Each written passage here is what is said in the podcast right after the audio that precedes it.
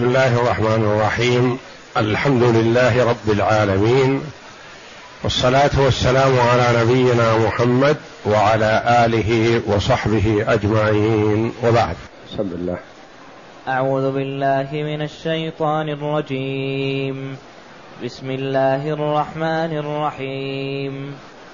وإذ أخذنا ميثاقكم لا تسفكون دماءكم ولا تخرجون أنفسكم من دياركم ثم أقررتم وأنتم تشهدون ثم ثم أنتم هؤلاء تقتلون أنفسكم وتخرجون فريقا من دياركم تظاهرون عليه تظاهرون عليهم بالإثم والعدوان وإن يأتوكم أسارى تفادوهم وهو محرم عليكم إخراجهم.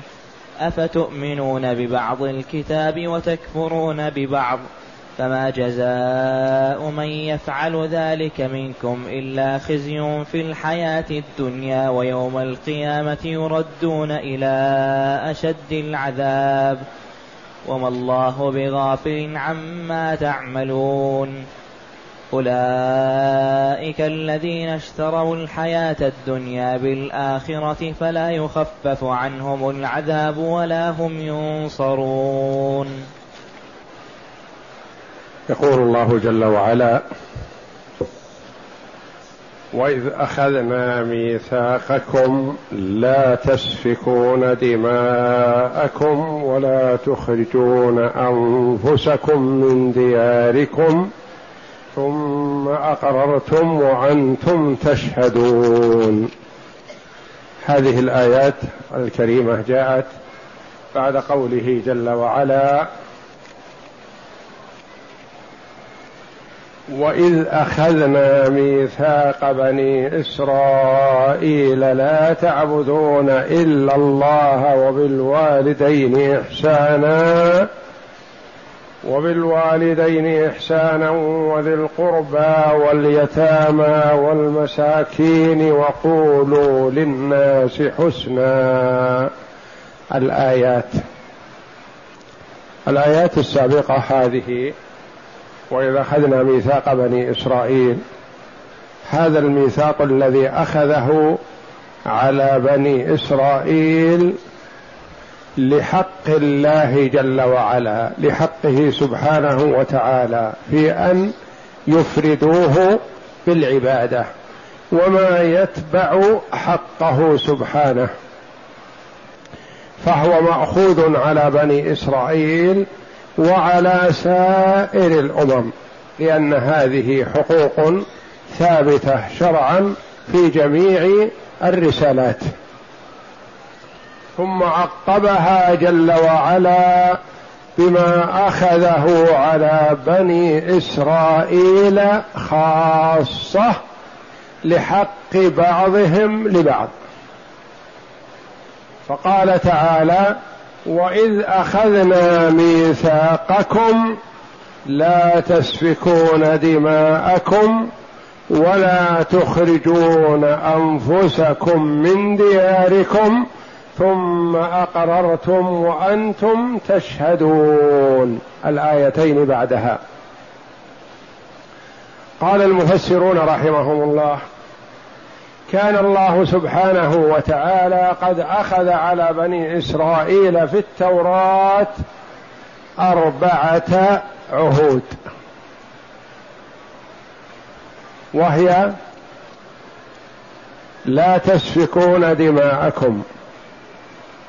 ولا تخرجون أنفسكم من دياركم. ولا يتظاهر بعضكم على بعض. وإن أسروا تفادوهم. أربعة بنود العهد. ألا يقتل بعضهم بعضا. وأن لا يخرج بعضهم بعضا من ديارهم وأن لا يتظاهر بعضهم على بعض وإن أسروا فادوهم أربعة. فنقضوا ثلاثة. ووفوا بواحد. فقال الله جل وعلا أفتؤمنون ببعض الكتاب وتكفرون ببعض؟ نقضوا الأول سفكوا دماء بعضهم. والثاني أخرج بعضهم بعضا من ديارهم. والثالث تظاهروا على بعضهم وفادوا أسراهم الرابعة. تأملها في قوله تعالى وإذ أخذنا ميثاقكم لا تسفكون دماءكم ولا تخرجون أنفسكم من دياركم ثم أقررتم وأنتم تشهدون. ثم أنتم هؤلاء تقتلون أنفسكم وتخرجون فريقا منكم من ديارهم تظاهرون عليهم بالإثم والعدوان. هذه ثلاثة. وإن يأتوكم أسارى تفادوهم وهو محرم عليكم إخراجهم. أفتؤمنون ببعض الكتاب؟ هذه الرابعة. وتكفرون ببعض فما جزاء من يفعل ذلك منكم إلا خزي في الحياة الدنيا. ويوم القيامة يردون إلى أشد العذاب وما الله بغافل عما تعملون. أولئك الذين اشتروا الحياة الدنيا بالآخرة فلا يخفف عنهم العذاب ولا هم ينصرون.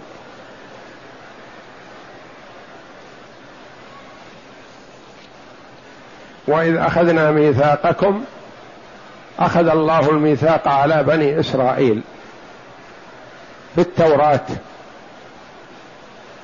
ألا تسفكوا دماءكم. قد يقول قائل وهل يسفك المرء دمه؟ نعم.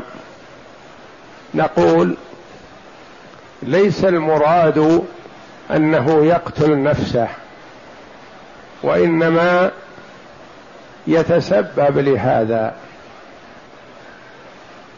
أو إذا قتل أخاه فكأنما قتل نفسه.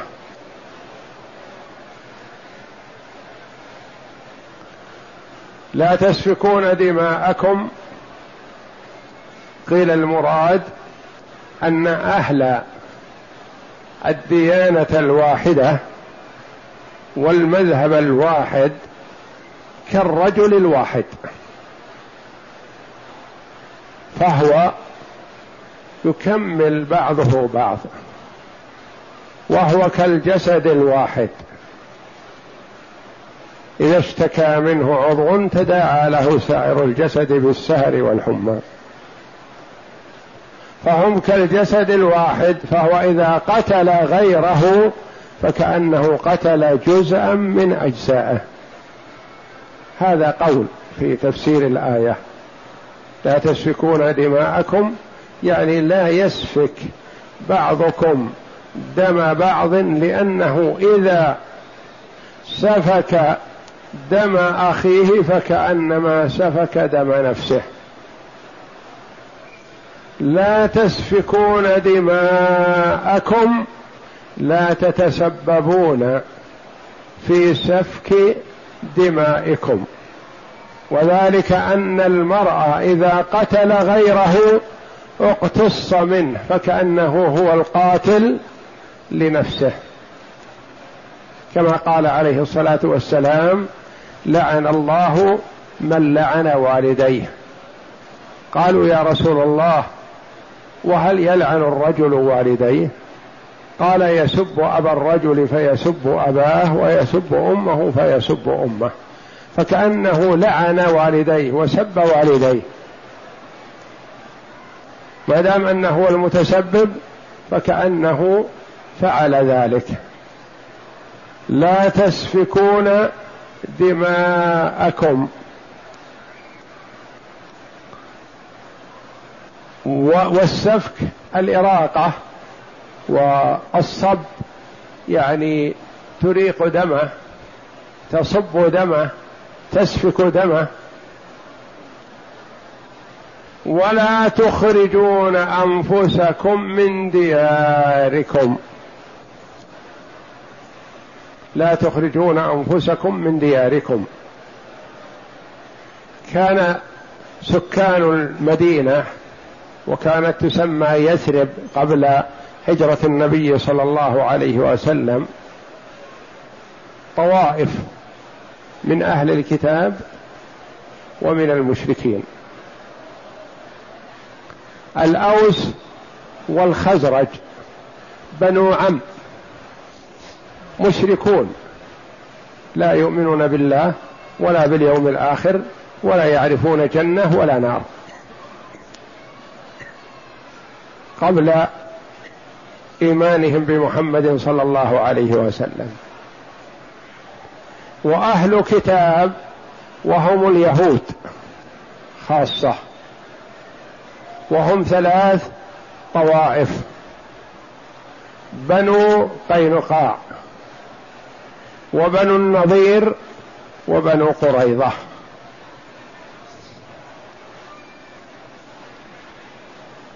تحالف بنو النضير وبنو قريظة مع الأوس. وبنو قينقاع مع الخزرج. وكانت الحروب بين الأوس والخزرج مستمرة وهم أبناء عم. مستمرة تقوم لأتفه الأسباب ويسفك فيها الدماء وتنتهب فيها الأموال ويحصل الضرر العظيم من بعضهم على بعض. فإذا قامت الحرب بين الأوس والخزرج ظاهر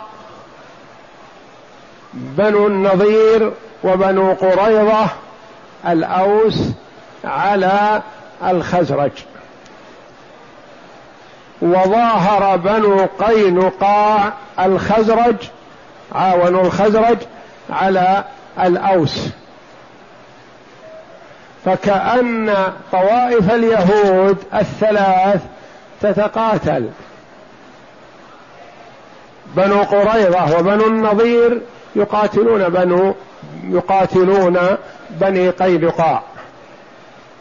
لأنهم أولئك أولى بنو قينقاع مع الخزرج وبنو النضير وبنو قريظة مع الأوس. فيقاتل بعضهم بعض. أخذ عليهم هذا. فإذا أسر أسرت طائفة من أهل المدينة من الأوس والخزرج أناسا من أه من بني قينقاع أو بني النضير أو بني قريظة تجمع الجميع وافتدوا الأسرى. يفتدون الأسرى. ليس أسراهم خاصة وإنما أسراهم وأسرى بني عمهم. فانتقد عليهم العرب قالوا كيف هذا؟ تقاتلونهم ثم تفتونهم. تذهبون تدفعون الفدية للأسرى منهم. وأنتم قتلتم بعضهم بأيديكم. قالوا هذا في كتابنا. أننا نفادي الأسرى. قيل لهم وكيف تقاتلونهم؟ قالوا ما نحب أن يغلب حلفاؤنا. فيخالفون أمر الله ويخالفون ما في التوراة من أجل الانتصار لحلفائهم الأوس والخزرج. فكانت العرب تعيرهم تعير اليهود تقول كيف هذا؟ هذا تناقض منكم. تقاتلونهم اليوم ثم تفادونهم غدا؟ قالوا نعم هذا في كتابنا الفدية في كتابنا مأمورون بفديتهم. كيف قاتلتموهم؟ ما نحب أن يغلب حلفاؤنا. فعاب الله جل وعلا عليهم ذلك ووبخهم على لسان محمد صلى الله عليه وسلم في كتابه العزيز. يعني أن هؤلاء اليهود معروفون بالتناقض وعدم الثبات على مبدأ. فهم من قديم الزمان من زمن موسى عليه السلام إلى يومنا هذا. وهم مشهورون بالتناقض وعدم الوفاق وعدم الوفاء بالعهد والميثاق الذي يؤخذ عليهم. وإذ أخذنا ميثاقكم لا تسفكون دماءكم يعني لا يسفك بعضكم دم بعض. ولا تخرجون أنفسكم من دياركم لأنهم كانت الفئة الغالبة تدخل على الفئة المغلوبة وتخرجها من بيوتها وتسبي ما في بيوتها من أمتعة وغيرها ويخرجونهم من ديارهم من بيوتهم. ولا تخرجون أنفسكم من دياركم. الديار قيل هي أماكن الإقامة المستمرة. فأماكن مثلا الخيام والأماكن في البرية ما يقال لها ديار وإنما الديار إذا كانت في المباني الثابتة المستقرة. ولا تخرجون أنفسكم من دياركم ثم أقررتم أقررتم بهذا وأنتم تشهدون تعرفونه وتوقنون به وانه ماخوذ على أسلافكم في كتابكم وما أخذ على أسلافكم فهو ماخوذ عليكم. ثم أنتم هؤلاء قيل فيه النداء محذوفة ثم أنتم يا هؤلاء. وحذف يا النداء وارد كثير في الكتاب العزيز. يوسف أعرض عن هذا يعني يا يوسف أعرض عن هذا. ثم أنتم هؤلاء تقتلون أنفسكم يعني تقتلون بعضكم. يعني بنو قريظة وبنو النضير يقتلون بني قينقاع وهم إخوانهم وهم على دينهم وطريقتهم. تقتلون أنفسكم وتخرجون فريقا منكم من ديارهم. الغالبون يخرجون المغلوبون من بيوتهم ويسبون ما فيها.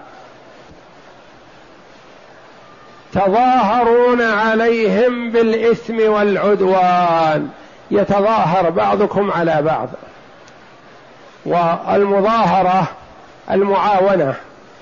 وسميت مظاهرة لأن كل واحد يشد ظهر الآخر. والملائكة بعد ذلك ظهير عوين لمحمد صلى الله عليه وسلم.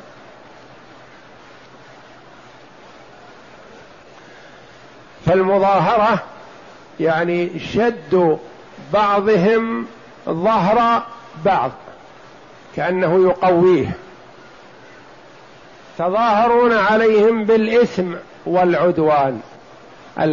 الإثم ما يأثم به الإنسان والشيء المكروه والشيء الذي لا يجوز شرعا. والعدوان التعدي تعدي بعضكم على بعض. وإن يأتوكم أسارى تفادوهم. إذا افتكت الحرب فتشتم. من وجدتموه اسيرا بأيدي الأوس أو بأيدي الخزرج فاديتموه. ما تقولون ما يهمنا هذا؟ الأسير بأيدي الأوس بأيدي الخزرج من بني قينقاع من بني النظير من بني قريظة تفادونهم تجتمعون وتجمعون الفداء وتدفعونه لهم. وإن يأتوكم مسارى تفادوهم وهو محرم عليكم إخراجهم. الإخراج محرم عليكم. فتفعلون المحرم وتفادونهم بعد هذا. أفتؤمنون ببعض الكتاب وتكفرون ببعض؟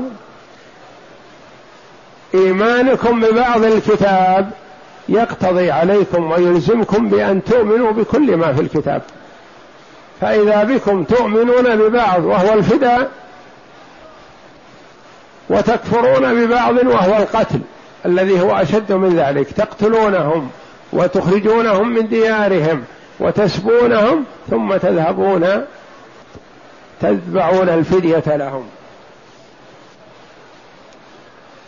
أفتؤمنون ببعض الكتاب وتكفرون ببعض؟ فما جزاء من يفعل ذلك منكم. ما هو جزاؤه؟ إلا خزي في الحياة الدنيا. الخزي في الحياة الدنيا المراد به قيل الجزية وقيل القتل وقيل الإخراج. والإجلاء وكلها حصلت. فالنبي صلى الله عليه وسلم قتل مقاتلتهم بعضهم وأسر صبيانهم ونساءهم فهم أرقاء. وأجلى بعضهم من المدينة. أجلى بعضهم إلى خيبر وأجلى بعضهم إلى الشام. فاجتمع عليهم خزي الدنيا بأصناف شتى القتل والاسترقاق والإجلاء ودفع الجزية. خزي في الحياة الدنيا ويوم القيامة يردون إلى أشد العذاب. دل على أن النار متفاوت عذابها وأنها دركات وأن هؤلاء يستحقون أشد العذاب. وما الله بغافل عما تعملون. يتوعدهم الله جل وعلا بهذا وهذا وعيد شديد. تقول للرجل مثلا اعمل وأنا مطلع على عملك. اعمل وأنا وراءك. وما الله بغافل عما تعملون. فالله جل وعلا مطلع على خيانتكم وعلى سائر أعمالكم ما أظهرتم وما أسررتم.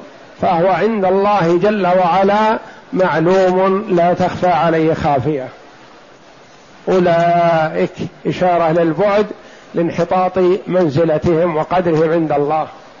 أولئك الذين اشتروا الحياة الدنيا بالآخرة. رضوا بمتاع الدنيا عن الآخرة. يعني هو ما تجتمع الدنيا والآخرة لشخص. وكما قال النبي صلى الله عليه وسلم لهم الدنيا ولكم الآخرة. فمن آثر الدنيا لأن الدنيا والآخرة ضرتان. من آثر إحداهما ضر بالأخرى. فالمرء إذا آثر الدنيا ضر بالآخرة. فكأنه اشترى الدنيا وباع الآخرة. وإذا رغب في الآخرة زهد في الدنيا. أخذ عوض الآخرة ولا يبالي في الدنيا.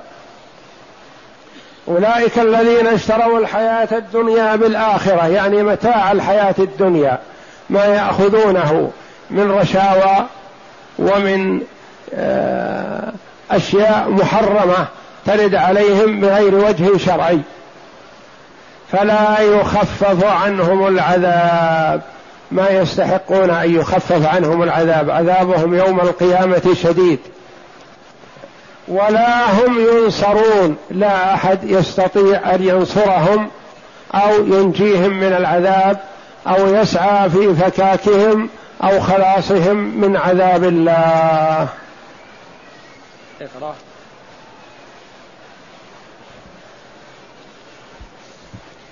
يقول تبارك وتعالى منكرا على اليهود الذين كانوا في زمان رسول الله صلى الله عليه وسلم بالمدينة وما كانوا يعاينونه من القتال مع الأوس والخزرج وذلك أن الأوس والخزرج وهم الأنصار كانوا في الجاهلية عباد أصنام وكانت بينهم حروب كثيرة وكانت يهود المدينة ثلاث قبائل بنو قينقاع حلفاء الخزرج وبنو النضير وبنو قريظة حلفاء الأوس. فكانت الحرب إذا نشبت بينهم قاتل كل فريق مع حلفاء حلفائه فيقتل اليهودي أعداءه وقد يقتل اليهودي الآخر من الفريق الآخر. وذلك يقتل اليهودي من بني قريظة وبني النضير قد يقتل اليهودي الآخر من بني قينقاع. وقد يقتل اليهودي من بني قينقاع اليهودي من بني النضير وبني قريظة لأجل حلفائهم نعم.